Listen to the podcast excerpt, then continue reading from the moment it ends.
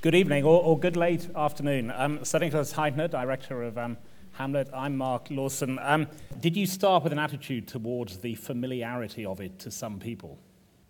I think there are a small handful of plays, maybe there's two plays, Hamlet and Romeo and Juliet, which nobody ever sees for the first time. Uh, because uh, in some way, they know it, they know what happens, and familiar lines come cascading at you. Was I deliberately and self consciously attempting to shock those who've seen it many times into a new awareness of the play? Uh, I think always the best way of doing that with Shakespeare uh, is to treat it on the page as if it's never been done before. With this play, I felt very strongly that what he was showing to the audience at the Globe in 1600 or 1601, whenever it was first done, was an image of the world that it itself lived in. That a state which exerts control through a highly developed internal security system, a state where nobody can say anything without worrying that someone might be overhearing it, taking it down, using it against you. That's what they knew. Not just the courtiers, um, but I suspect more or less everybody in the audience. One of the decisions you took, which seemed to me very sensible, is that it's clearly modern and there are, there are bodyguards and uh, secret agents uh, speaking of their sleeves and so on.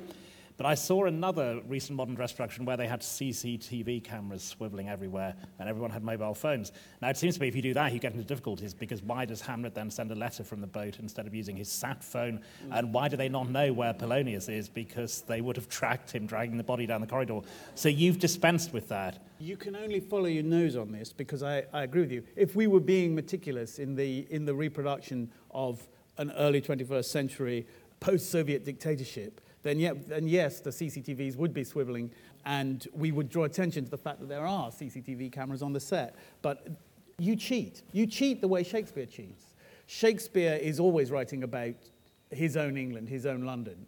Um, he pulls in whatever details suit him moment by moment. And all you can do is you can hope that the inconsistencies that um, every staging, um, whether period or modern, every staging is going to, is, is going to expose inconsistencies because the plays themselves aren't consistent. I just want to talk about some of the um, decisions you've made because I reckon it's about the 50th Hamlet I've seen, and I was amazed because there are details and line readings that had never ever occurred to me. And some of the things you do, for example, and this uh, seemed to be an extraordinary one, you effectively cast an offstage character in the way you've casted. So Polonius in the play, we never meet Mrs. Polonius or even know if she's existed but you have um, a white Polonius and then you have non white Laertes and Ophelia. And in effect, therefore, you start thinking, well, that's interesting. So Polonius was perhaps married to um, a Jamaican woman, or and what's happened to her? Has she perhaps been wiped out by um, Claudius? Has she been banished from the court? And it seemed to me that was an amazingly subtle thing to do. That we, in effect, we start thinking about a character who isn't even in the play. I, I can't pretend that that was um, a cunning plan. Um, because that was, that was very simply, uh, that I asked Ruth Negga, who was in Phèdre, to play Ophelia, because I wanted to work with her again. I thought she'd be a marvelous Ophelia. And then thought, uh, and Ruth is mixed race, and I thought it would be, I thought it would be, it would quite simply help a sense that there's a real sister and a real brother here if I, if, if there was the right mixed race actor to play Laertes, but I would actually quite uh, perfectly happily cast um, cast anybody with, um, with, with any parental background as, as Laertes, but there was a very good actor, uh, Alex Lanipekun, who could, um, who could play Laertes. But what it did do, which was a happy accident, is that it did suggest um, a mother. But I think there's a wider point. There's so much in the play where you feel there's a missing scene here. There's obviously a missing scene between Hamlet and Ophelia. You have to take so much on trust.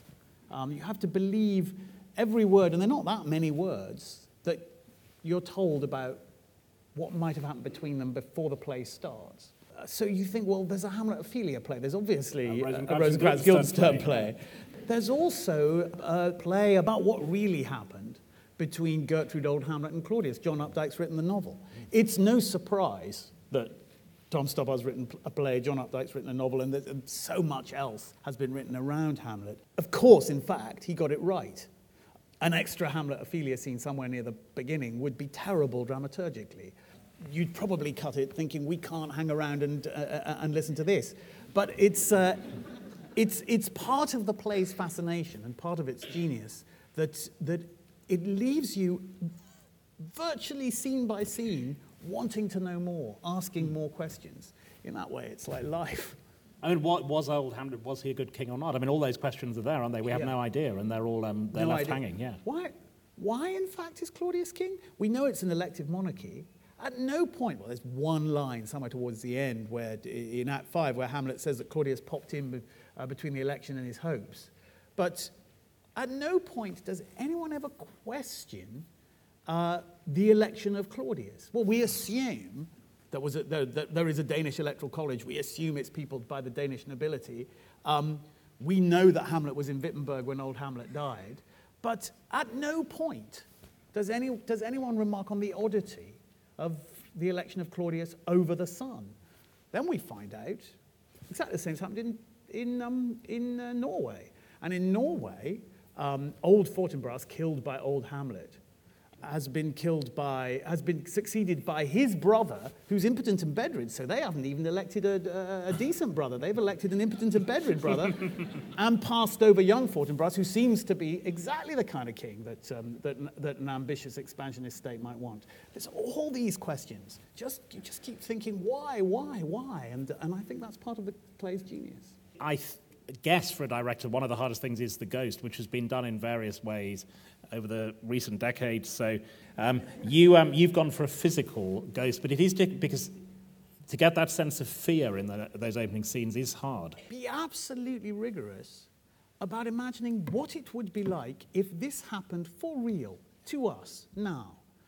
What would we feel like? What would these actors, Shakespeare, who is the most brilliant man of the theatre, how does he make the ghost terrifying? By putting on stage three blokes who are terrified you know, he's putting on, he, he's putting on Hamlet uh, in broad sunlight in the open air with no tricks.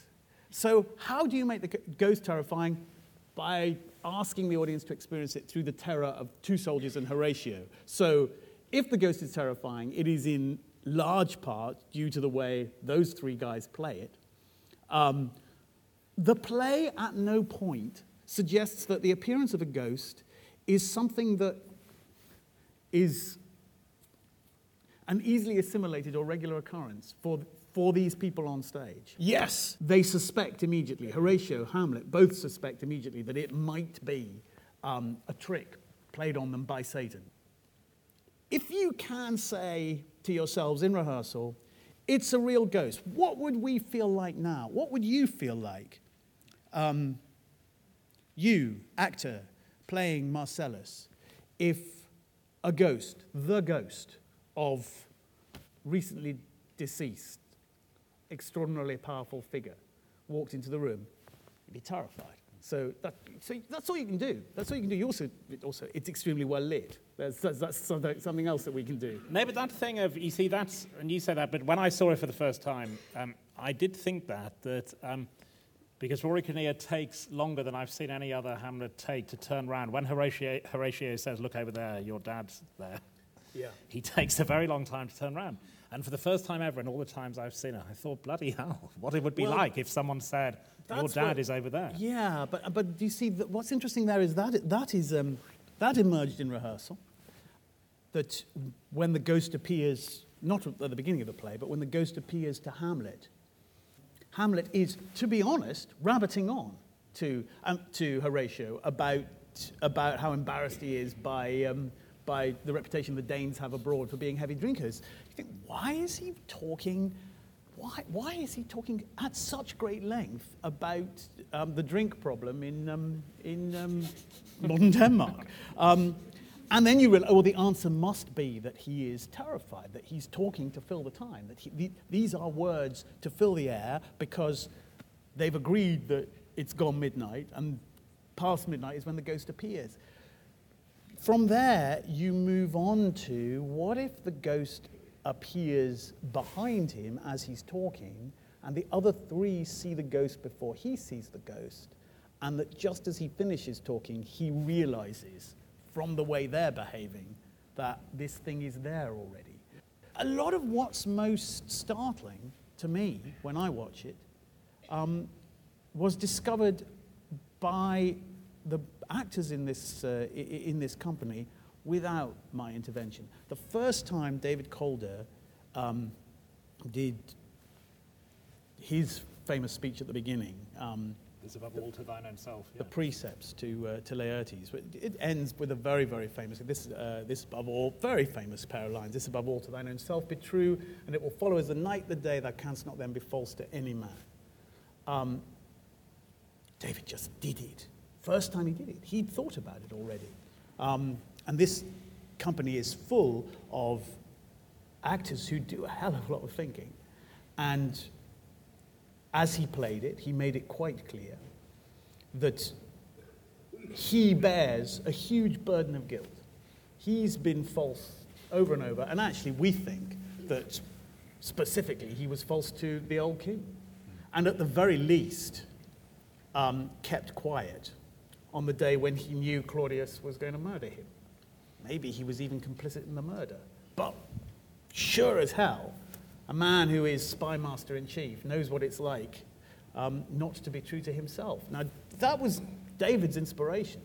And quite seriously, a lot of the time in rehearsal, my job was to go, that's brilliant. um, there's some double casting in this production, and the um, actor who plays Polonius, uh, David Calder, then also plays the gravedigger. Is there any meaning? I assume yes.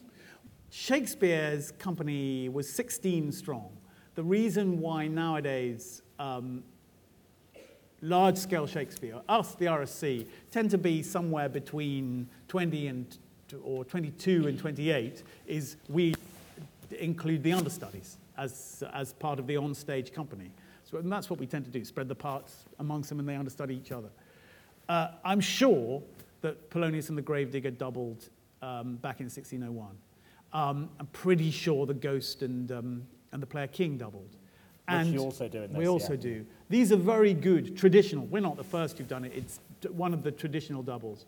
Uh, it's brilliant that the player king is played by the same actor who plays Hamlet's father, because the player king plays the equivalent part of Hamlet's father, and then Claudius is confronted with the actor who plays earlier on in the Hamlet, his brother. I think there is something enormously poignant about the same actor who played Ophelia's father being the character who digs Ophelia's grave. Um, it's, it's, it's that straightforward, really. Thank you very much to Nicholas Hytner. Thank you very much to all of you. Thank you.